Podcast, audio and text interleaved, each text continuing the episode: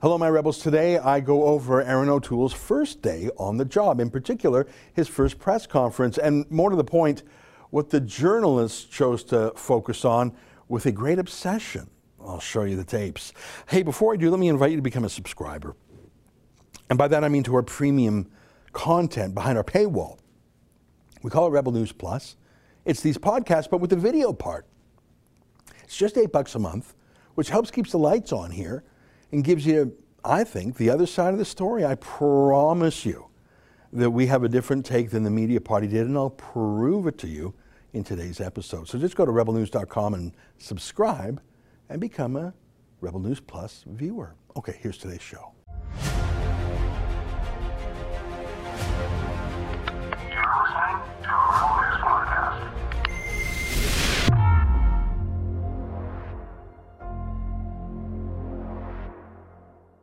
Tonight, Erin O'Toole's first day on the job, and the CBC goes in for the kill. It's August 25th, and this is the Ezra Levant Show. Why should others go to jail Why? when you're the biggest carbon consumer I know? There's 8,500 customers here, and you won't give them an answer. The only thing I have to say to the government about why I publish it is because it's my bloody right to do so. I'm not sure if you were one of the 100,000 plus people who watched our Sunday night special live stream, co-hosted with Sheila Gunn Reid, and we had guest appearances by Keean Bexte. Uh, we were up all night and into the wee hours as the Conservative Party chose its new leader. It went to three ballots, as you know, Erin O'Toole won. Uh, surprisingly strong showing by Leslyn Lewis, or maybe not that surprising. Certainly it was a surprise to the left on the CBC, but of course I repeat myself. Well, because it was such a late night, Erin O'Toole didn't have the same prime time moment to introduce himself to Canadians. So he tried again today with a press conference on Parliament Hill where he pretty much gave his speech again, this time during daylight hours to the rather refreshed media as opposed to those who were yawning. I was yawning, I admit, on Sunday night. Here's a quick clip from his press conference today. Here's all you need to know about me I'm here to fight for you and your family. And Canada needs a fighter. You are going to hear the liberal spin about me. Don't buy it. Here is what you need to know about me. I am here to fight for you and your family, and Canada needs a fighter because everything is not okay. From coast to coast to coast, Canadians are losing their jobs, their homes, and their hope. Even before the pandemic, half of Canadian families were just one surprise $200 expense away from not being able to pay their rent or their bills. Now, millions of Canadians are barely getting by. I know how many of you are more concerned about the future than ever before. My family and I feel the same way. Parents are up late at night worrying about what might happen during a second wave of COVID 19 or when emergency programs end. My wife Rebecca and I understand the challenges, fears, and hopes of the middle class because we live them and we have our whole lives. We know what it is like to save for your first home, what it is like to save for things like childcare, tuition, and family vacations. It was a fair enough introduction. He gave it partly in English, partly in French, and that's fine. But then he opened it up to questions. And it was the same old, same old media party. First of all, the overwhelming number of questions were en français, in French, by the Quebec centric Ottawa media party. Now, I've got nothing against answering questions from Quebec or in French. Quebec is a quarter of our population, and there are some Quebec centric issues. But the majority of questions, the dominant majority of questions, were from Quebec journalists, and they were particular obsessions. Right away, you saw some of the problem with the media party and conservatives participating in it. Just take a quick look. Question. This morning, once again, you said that you are a pro-choice MP, but in 2016 you voted for Bill C-225 that wanted to give legal rights to the fetus. How can you reconcile that vote with the fact that you say that you are pro-choice? Answer. Uh, that is incorrect. It was a bill on public safety, in fact, and I voted in favor uh, to have debate in committee on that bill because it was on public safety for women. And that is my approach. It's possible to listen to people and to be a pro choice MP. That is going to be my approach. Dominated not just by Quebec journalists, but by Quebec journalists from the political activists at the French wing of the CBC called Radio Canada. And let me bring your attention to this series of questions, again in French by a Quebec activist, asking Erin O'Toole about his views on social issues. Now, I should tell you that Erin O'Toole is as left wing as Jagmeet Singh when it comes to social issues. That's not my opinion, that's just who he is.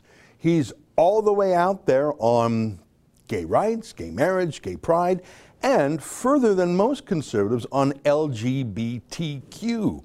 He's got no problem with the bills that criminalize misgendering people, the kind of things that Jordan Peterson all warned us about. In fact, he is rather proud of how pro LGBTQ he is. Now, you know, take it or leave it, that's who he is. But my point is, even that wouldn't save Erin O'Toole from the media party. He is as pro LGBTQ2 plus as Jagmeet Singh, but take a look at this. Thank you, merci. Notre prochaine question est de Michel Lamarche de TVA. À vous la parole. Please go ahead. Bonjour, Monsieur O'Toole. Good morning, Mr. O'Toole. Your speech on the environment, pipelines, guns, and uh, private members' bills on, on abortion, that's uh, the same thing as what Andrew Scheer says. Are you ready to change, to sway the Quebec electorate? Answer. I received uh, the support of thousands of Quebecers, and I am proud of my team in Quebec. I won the leadership race as a pro choice member, as uh, someone who has a very clear record on social issues. And that will be my approach as leader of the opposition and as prime minister. I will be absolutely clear. I will defend people's rights all Canadians' rights. All right. Well, Erin O'Toole answered as he always has that he ran as a fully pro choice, fully pro trans candidate, and he won. All right. Well, the CBC wasn't done with him yet. They came back a second time asking him about a particular vote he made four years ago. Here, take a listen to that. Question.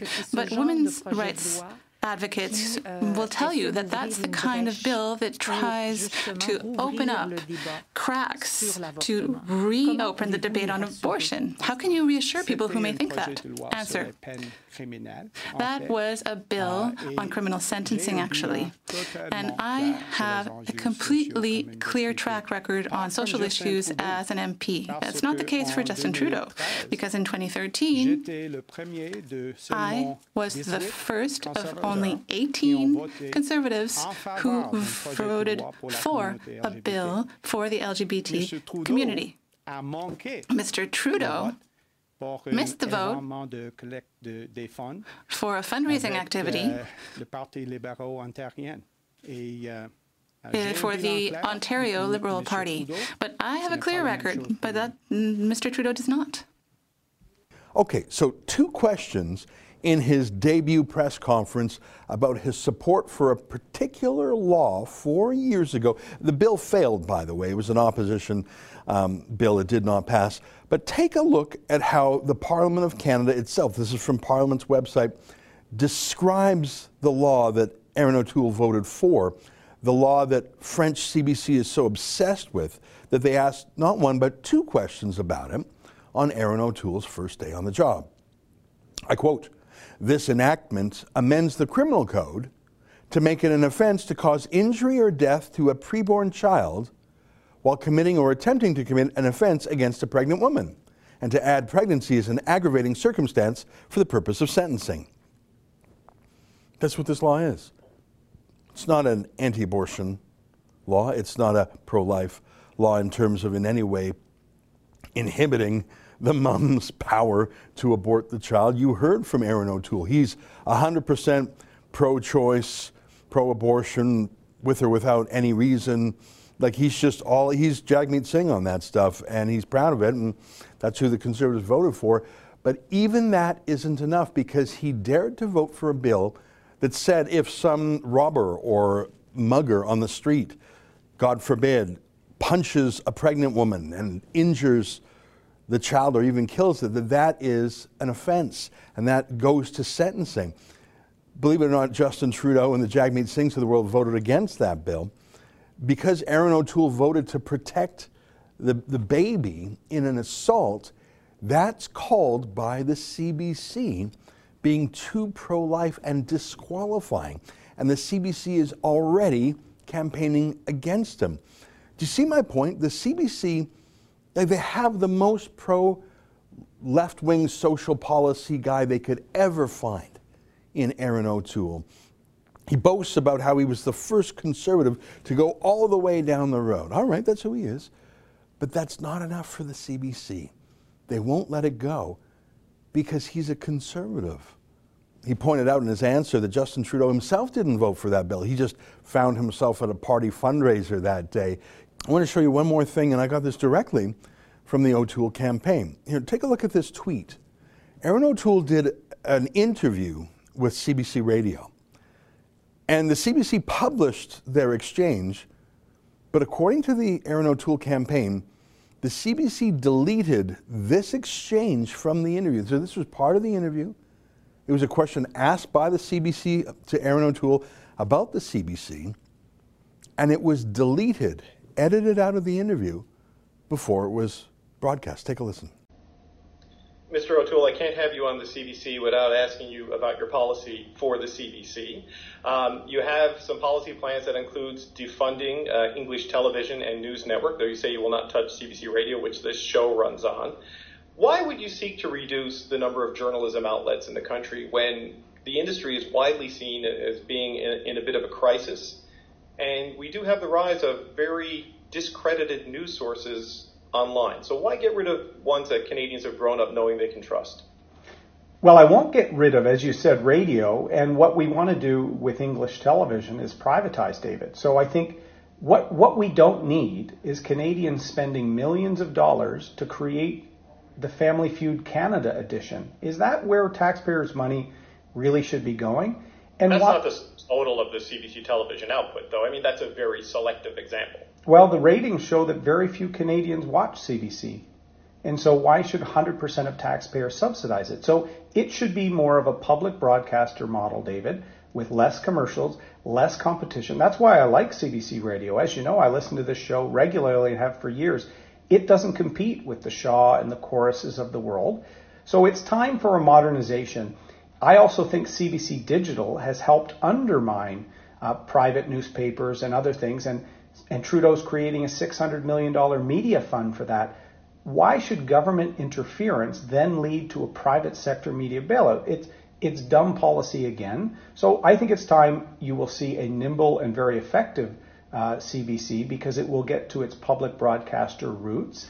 And I think in an age of streaming where all of our kids are watching Netflix throughout this pandemic, uh, we don't need to be doing things the way they were done 50 years ago just for the sake of, of, of the status quo. I think it's time for a shakeup, and that's what I'm offering. Okay. Erin O'Toole, good luck with the rest of the campaign. Thank you so much for your time. Thank you, David. Why didn't they broadcast that? It was a question asked by the CBC and answered by Erin O'Toole. Why would they censor that? Why did they delete that from the record? That's like what Stalin did. He would edit out people from a historical photograph if they became inconvenient. There's, there's hubris, there's arrogance, there's uh, a lack of self awareness in the question oh, how can you allow online news sources that are untrustworthy? We've got to stay with the trustworthy CBC. There was a lot of condescending snobbery and self unawareness there, but The fact that Erin O'Toole gave an answer they didn't like, they simply hit the delete button. That's the CBC. That's the media party. Erin O'Toole's first day on the job, most of the questions in French, most of the questions attack oriented, no questions about communist China, no questions about getting the two Michaels back from China, no questions about banning Huawei, no questions about how to increase trade with the United States, no questions about our civil liberties during the pandemic, but lots of questions about LGBTQ2+. Even though O'Toole is already all the way down there, the CBC plan a total war against him because he's a conservative. I guess all that's left to be known is will Erin O'Toole bend the knee to this pack of haters like Andrew Scheer did? And if he does, does he think it's going to end any better than it did for Andrew Scheer? Stay with us for more.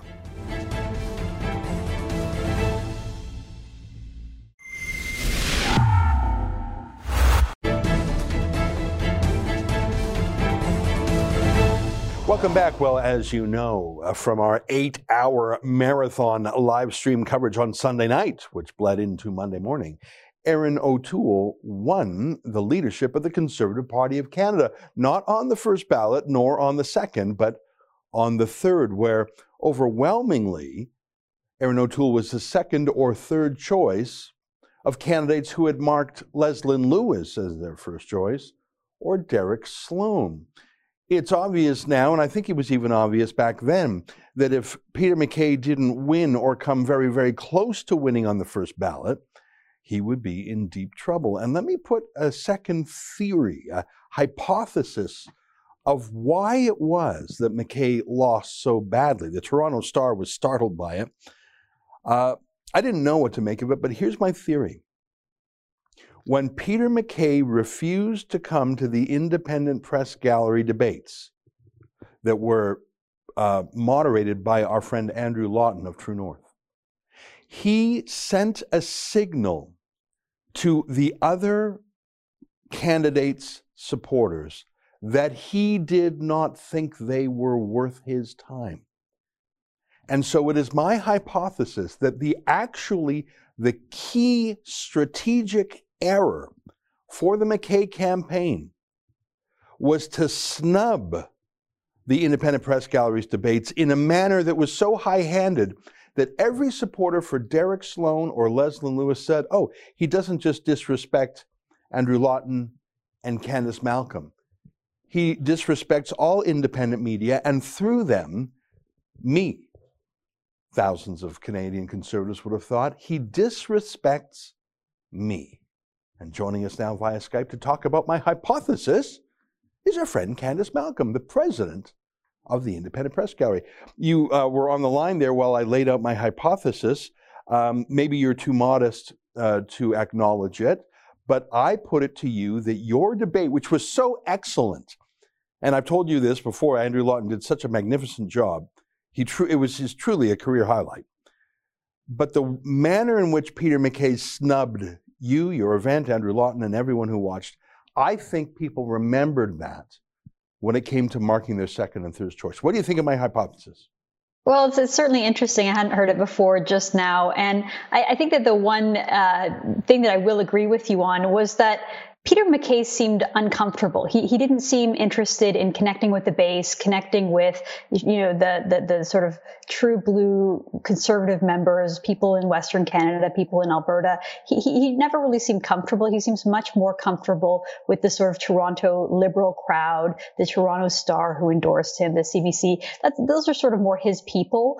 And, you know, the, the, the example of him not showing up at the very last minute to our debate kind of exemplified who he is, which is that he doesn't really feel comfortable and, and he isn't really amongst the conservative base. He's not really one of us. He's, he's sort of not, not, not quite an outsider, but just someone who doesn't really feel comfortable, doesn't really know how to communicate, doesn't know what to say. And that's why we saw like a lot of missteps and a lot of sort of flip flops when, when, when it came to him trying to communicate that message. And, and perhaps, perhaps there is something to that idea because the independent press gallery debate happened sort of right at the end. It was right at the last moment where you had the opportunity to, to change your mind right before mailing out your ballots. So So we did time it that way to make it an important event. And, you know, credit and props to Erin O'Toole for showing up, even with the, you know, switched, uh, the, the, the, sort of new agenda that we had. We didn't do it a debate. We did fireside chat. So he was adaptable to that. Uh, he sat down, he had a long form interview and conversation with Andrew Lawton, which I think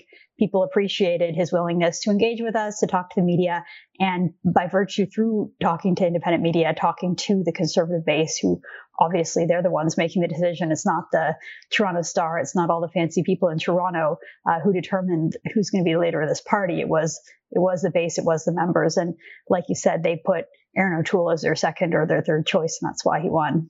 Yeah. Well, I remember talking with you that day when you were sandbagged uh, by Peter MacKay. I mean, first, Leslyn Lewis said her, she had an earache and her doctor advised her. And I think a few eyebrows were raised. But look, you got to take a woman at face value when she says, My doctor said I have an earache. And the fact that her campaign manager, Steve Outhouse, showed up in person to basically say, Look, we're sorry, that made it credible. And I, I want to take Leslyn Lewis at face value. Um, that's a real excuse that apparently you know was backed up with proof and and I don't think anyone took it as a snub. But when MacKay opportunistically said, oh, huh, well, if she's not going, I'm not going in solidarity with her earache, at, at which point Steve Outhouse said, yeah, we don't want that kind of solidarity from, from you, bro. It, was, it wasn't just that he canceled. It's that he said, yes, I'll be there at the last minute for a fake excuse delivered fakely. And that said everything. This guy it, so you use the phrase uncomfortable. He's uncomfortable with grassroots populist nationalists. I don't think discomfort is the word. I think uh, there was a condescension, a uh, any excuse to bail. He let me put it this way: if it were the Globe and Mail that were sponsoring that fireside chat, if it were the CBC, do you think he would bail so cavalierly? No, he would not. And people saw that, and they saw I, I, I, call that contempt. And I, I remember talking with you, Candice, that day, and you were, uh, you know, perturbed by what had happened, rightfully so. It was a last minute sandbagging. But I, in my view, with the, the passage of a few weeks' time, I think that crystallized in the minds of thousands of people the true nature of MacKay. I don't know what the total viewership of your debate was, between our live stream and your live stream, and I think True North had it, and like there was a lot of eyeballs on this. It, it wouldn't surprise me if hundred thousand party members watched it or the clips from it. hundred thousand people saw the true nature of MacKay. That's my hypothesis. Well, and it went even further than that, as we're just on Twitter alone, which you know, Twitter isn't a very good representation of the Canadian general public at large, but a lot of political activists on there, a lot of people who are members of the party.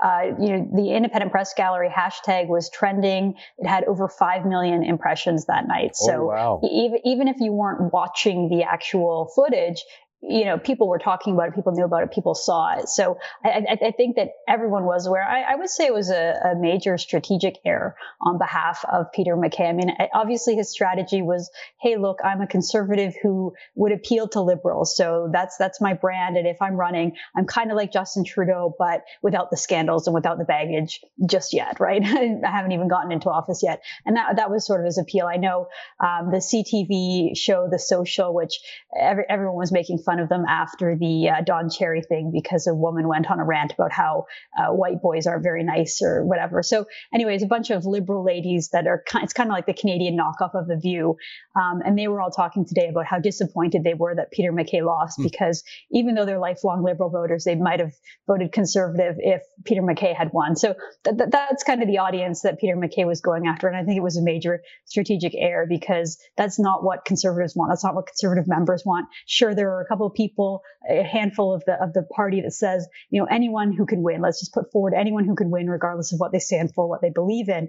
But I think there's a bigger population of conservatives out there who who really believe in conservative values. They want Canada to be a strong, uh, stable country. They want balanced budgets. They want all these things that conservatives believe in. They truly want these things for our country. And so it's not just about who can win an election. It's really about who's the best torchbearer for these ideas and who can defend them against, you know, the many people that come after conservatives, be it you know, liberals, partisans, the media, all these kind of things. So I, I think that MacKay made that strategic error and where he made that error, uh, Erin O'Toole did the opposite. Yeah. He engaged with us and he was much more open minded to real conservatives. Yeah. Well, you know, I watched, uh, of course, the marathon on Sunday night. It turned, I, you know, I told the missus, oh, I'll just be out for an hour and a half. It's just going to be a quick announcement. Yeah. Eight hours later, I come home at 1 a.m. She said, where were you? Um, uh, she was watching too, actually. Uh, I watched, and I there was one moment there where they they showed Peter MacKay's lovely family, and you may recall that he married a beautiful human rights ad- advocate, a model actually. Her name is Nazanin Afshin Jam, a, a, an outstanding uh, woman, uh, human rights activist. Like I just very much admire her. And they've got a young family. And I watched that and I thought, you know, the big winner was Erin O'Toole. Leslyn Lewis had a heck of a show. But um, Nazanin Afshin Shinjam and her kids won because now Peter MacKay can go back to his happy life as a well paid lawyer at a large law firm in Toronto.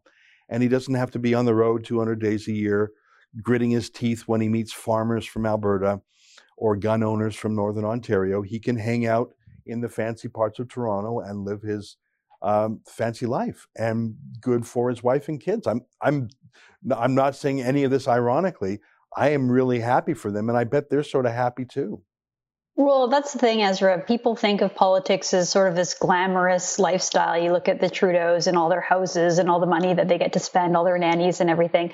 But the reality is that being a political leader takes a huge sacrifice, and most of the time, it's not very glamorous. It's it's giving speeches in church basements and you know talking to 10, 15 people at a time. I, think I think this was a bit of a different campaign just because uh, we were on lockdown, so it's not like Peter MacKay really had to make a big sacrifice to his family. as It's he had to travel all over the country. He was probably sitting at home in Toronto for, for most of the time. Um, but but but I, I, I, second the notion that I, I do admire uh, Peter MacKay's wife. I think she's a, a lot more uh, outspoken and principled uh, than, than, anything I've ever yeah, seen. She should have run. yeah, that would have been interesting. Now I want to play a clip from um, the other night. I'm not a big fan of Andrew Scheer because I don't think he was authentic. I've told the story many times of when he was first elected. Uh, he invited me to meet with him in his Parliament Hill office, and um, I was happy to to meet with him. And his father was there, and his whole family was there, and they really had a clear message for me. This is right. This is way back in the day when he was just elected, and the message is, "I'm the true conservative social conservative, fiscal conservative, conservative all the way. And having his dad there sitting next to him sort of uh, was like like a guarantor saying, I know my youngster Andrew is just in his 20s, but I'm here to, to tell you I'm going to keep an eye. It was sort of a strange thing to meet with an MP and his dad. Um, I thought it was nice. It felt sort of family-ish, and they they were trying to tele- telegraph to me we really are the real deal conservatives. And I left that thinking, oh, that's sort of cool. And I remember one of the things that he, he told me about was that he was g- going to be a part of a secret, actually, multi partisan uh, group of MPs, liberals and conservatives, and maybe there'd be a Bloc or New Democrat in there too, who were pro life. So he was so hardcore conservative that he was going to set up this secret club. I don't know why it would be secret if you're loud and proud about it. So that's who he really wanted me to know he was. But when he was the conservative leader in the debate, Candice, he didn't fight. And I'm not even talking about pro life or gay marriage. I, let's not even talk about that. I mean, just can you fight for conservative ideas at all? Can you show me some of that backbone and we're going to be true blue that you told me about in private with your dad? I think Andrew Scheer's uh, failure in the last election was largely because he didn't have the courage of his convictions. He probably, in his heart, was conservative, but he lacked uh, the courage to say so.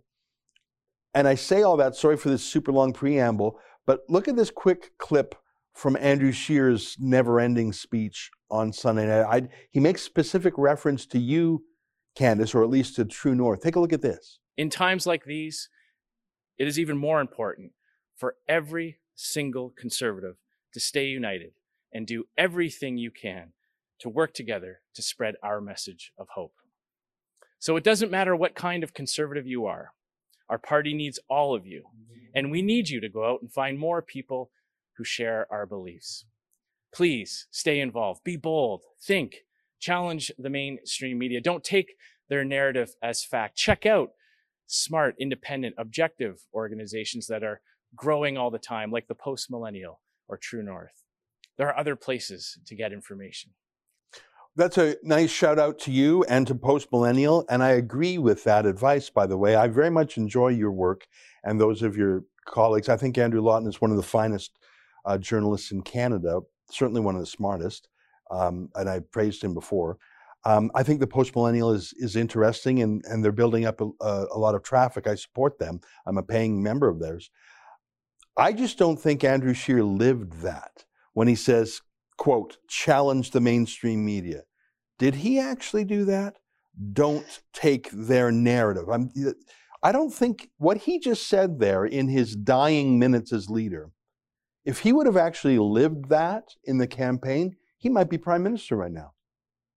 Yeah, so I, I, agree with a lot of the things that you just said. I think that Andrew Scheer sort of struggled to come out of his shell. He he had never really, before becoming leader, he had never been in a position where he had to be combative. You know, he was the Speaker of the House, which is a more neutral role during the Harper years. You know, you have some ministers that really play the attack and, and they're good at sort of being being partisan and doing the political stuff. You know, think of Pierre Poilievre or in the Harper government, it was John Baird and Jason Kenney. And those are the kind of people who are just really naturally aggressive and they've had a lot of experience doing that.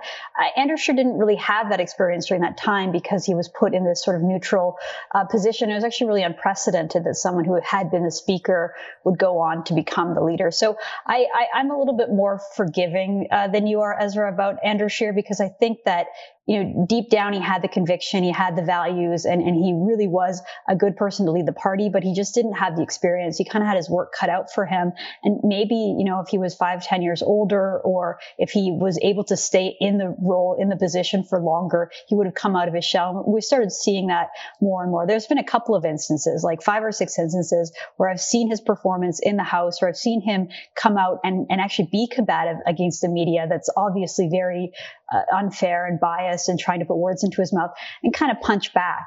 And, you know, every time it happens, it's like, where was this guy during the 2019 election? That's what conservatives want to see. That's what Canadians want to see is someone who defends themselves and pushes back. Uh, where, whereas, you know, Andrew Scheer was a little bit more shy, more reluctant. He would kind of, you know, try to change the channel by making a joke or be funny or be, you know, charming and smile and that kind of stuff. And, and that didn't really cut it. And so you kind of did see him learning on the job. It's sort of unfortunate as he was going out you know, he, he put forward a pretty strong speech. He, he talked about how, uh, you know, the ideology on the left is not actually compassionate, how the conservative ideology is the, the, the one that we should be promoting and projecting and talk about all the success stories. And you kind of just feel like, it's it's a shame for him personally that he didn't really come to that place where he was really confident and and doing the things that he needed to do until after it was too late. Uh, because I, I do agree that he he didn't really do that in 2019. And had he done it even just a little bit more, I mean, keep in mind he won the popular vote he increased the the number of uh, MPs that conservatives had he he knocked Justin Trudeau down to a minority government so in many ways he was really successful but at the end of the day, I think he just sort of lock, lacked that confidence needed to, to, to, really push him over the edge.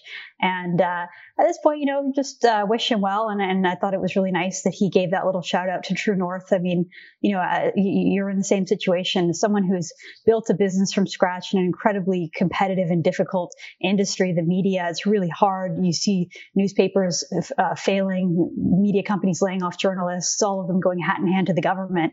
It, you know, it feels kind of good to build a successful model that doesn't need the government to survive. And then to get a shout out on the b- biggest sort of political stage of the country uh, was definitely a proud moment uh, proud of what uh, my team has been able to accomplish in short order. Yeah well you were great. And the independent press gallery is also an important uh, project of yours that's i guess parallel to true north i really do believe that your debate crystallized a lot of people's impressions about MacKay. Uh, I also saw, by the way, that clip of. Uh, I mean, you're you're much more forgiving of Scheer than I am. Um, he lived cancel culture. He literally had our reporter David Menzies uh, handcuffed by police uh, for trying to attend a public event. So I'm I'm less, uh, um, you know, amiable uh, towards Andrew Scheer, and I'm delighted that he's finally gone.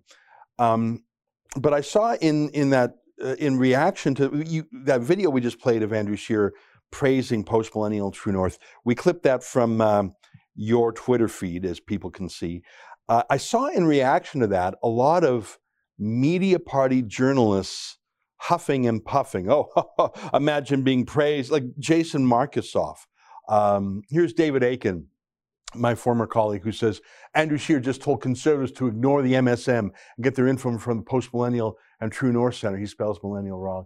Uh, he's not really mad about it, but Jason Markusoff was furious about it. And he said that um, you should be uh, embarrassed that he gave you a shout out, not proud of it.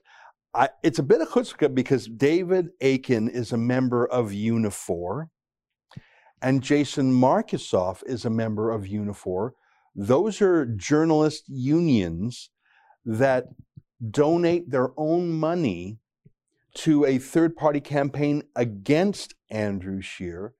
And of course, all newspapers and, and most other media take bailouts from Trudeau. I've never seen Akin or Markusoff show any uh, reluctance to take actual cash from Trudeau or give their own cash as a kickback to Trudeau through that third party campaign. But boy, were they mad that you got some praise in the dying moments of a conservative leader. What do you make of that? Well, that was just the sort of tip of the iceberg, as where there were dozens of the sort of blue check liberal journos that were sort of losing their mind over it. Uh, you know, the typical kind of whiny liberal brigade, people like Justin Ling, uh, Dale Smith, pe- people like that. There were reporters from CBC, uh, Globe and Mail, Toronto Star, all all, uh, all posting about it, sort of you know, their, their shock or just trying to put out there, uh, you know, kind of trying to smear Andrew Scheer and by association True North. I, I, I, take that as a compliment. The fact that there were so many journalists tweeting about it, talking about it, outraged about it, I think that probably means that we're doing something right. They don't like the competition. They don't like the fact that we try to tell the other side of the story, the fact that we legitimize conservative views and opinions and we tell the other side of the news. It, it's sort of natural that they're going to be, uh, you know, know, envious or wary of, of, of, the kind of online competition that we're providing and the fact that we're on a national stage. Look, I, I have no qualms about being proud of it. I'm proud of the fact that I built an organization from nothing. Uh, you know, I was doing it on my own for a long time. Finally, was able to bring on new reporters, hire people, pay people salaries. It, it's it's an incredible feeling to build a business. And to all those snarky journalists sitting on their phone on Twitter, uh, look, I'd like to see them build a business from scratch and employ people and get a national national recognition on the main stage. I, I don't think I should be embarrassed about it at all. It, it, doesn't matter which politician it was, even if it was a politician that I hated, I, I, would still say, hey, look, at least they're acknowledging us and paying attention to us. That's a good thing. So I, I don't really take uh, too much weight to all those snarky comments, other than just to sort of take it as a compliment. Yeah. Well, listen, we're super fans of yours and your team. Um, let's. Uh, I've kept you uh, uh, a fair bit of time right now. Let me close by asking you: Are there any new projects you're doing? Is there anything you'd like our viewers to check out? We know that Andrew Lawton has a show. Um, is there something you'd like to direct our viewers to? Because uh, I've said this half a dozen times before. I believe it's incumbent upon Rebel News viewers to also support other independent voices. Yours, Spencer Fernando's one of my favorite guys. He's out there in Winnipeg. I support almost any independent uh, media because I know the story you just said of building from scratch. And if it's 10 bucks a month, I can afford 10 bucks a month here or there. Give me some news from True North. Is there something you're doing that you'd like our viewers to take a look at? Well, we always invite uh, you know people who aren't as familiar with True North to, to check out our platform, check out what we do. It's tnc.news. That's our website. You can also find us on YouTube and Facebook. Uh, we, we just have a lot of interesting programming, a lot of exciting programming. We have investigative journalists across the country who are always digging up stories and putting out exclusives and news. I host a, a long form interview show called the True North Speaker Series, and actually, Ezra, you're a guest this season, and uh, we recorded that interview already, so that's going to be released later this fall. I also just recently sat down with Rex Murphy and we did a long, oh, in-depth interview. yeah, it was great. We got to talk all about the little post-media kerfuffle that he oh went through. Oh my God, I'm going to tune in. I'm going to hang on every word. I'm so interested in that. I'm so interested to hear Rex's point of view. Do you know when you're going to make that uh, public yet, or is that not yet scheduled? It, well, we've already recorded it, so we're just in production now, and I think we're going to start the next season in September. So give us a week or two, and that's going to oh, be man, released. I can but... hardly. And is that going to be behind a paywall, or is that going to be on YouTube? How are you going to do that? Yeah, we, we just put it right out there. We don't have a, a, paywall at all. So it'll be available on Facebook and YouTube when we release it. And it'll be part of a series. So every week we'll release a new episode. Uh, we'll probably do 10, 10 interviews in total. We did 10 um, in the spring as well. We had a lot of interesting guests as well. We had Maxime Bernier, we had uh, Douglas Murray, Barbara Kay, a bunch of people like that. So you can go back and look at those interviews. And then we have a new season coming up. So we're, we're always busy over at North. We keep busy. We also do uh, documentaries documentaries. We, we filmed and produced a documentary called Calgary in Crisis that was released in April. And we have another series that we're working on right now that's going to be released later in the fall, looking at uh, hypocrisy in the environmental movement and green projects and stuff like that. So we, we, we try to put out a lot of content. We're busy. We, we do a lot and uh, we're continuing to grow. So if, if you haven't checked out True North, uh, definitely I encourage you to go over and do that now. TNC.news Candice, I can hardly what you've you just said about five things there that you've got going on that I've got to put in my calendar. Those are that's must see TV. The Rex thing, of course, is just absolutely tantalizing. Um, congratulations on everything you've done. I'll say goodbye now, although we could talk all day. Every single thing you mentioned, I know will be of interest to our viewers. And so let me say one more time to my friends who support Rebel News. I know there's only so many dollars in your wallet, but you're forcibly extracted from your wallet to pay for the CBC. So please consider voluntarily supporting one of your greatest allies in Canada, our friend Candice Malcolm. And I, I know some of her team, they really are outstanding people. Candice, I'm gushing again. Let me say goodbye to you and thank you so much for your time.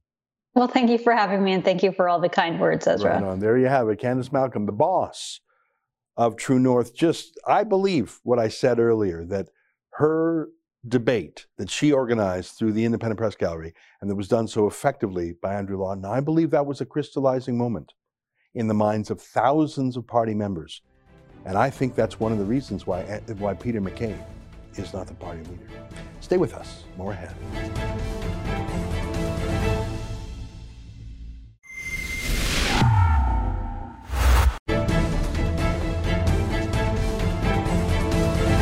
Hey, welcome back to my monologue last night. Wendy writes, I credit Rebel News for MacKay's demise. You exposed a grown man acting like a smug elitist jackass. Impossible to respect him after seeing him behave like such a child and so rude. It was weird. I mean, I, have met Keean a dozen times. Um, I don't find him physically terrifying. Um, he's not mean. His questions can be prickly. Well, yeah, welcome to journalism. Uh, he's by himself with his cell phone, like it's, it's not like a pack of hounds. So when Keean Bexte follows a politician around and asks him some prickly questions, I'll admit, I'll admit he can be prickly. Let's, let's go all the way and, and say, oh, he was annoying.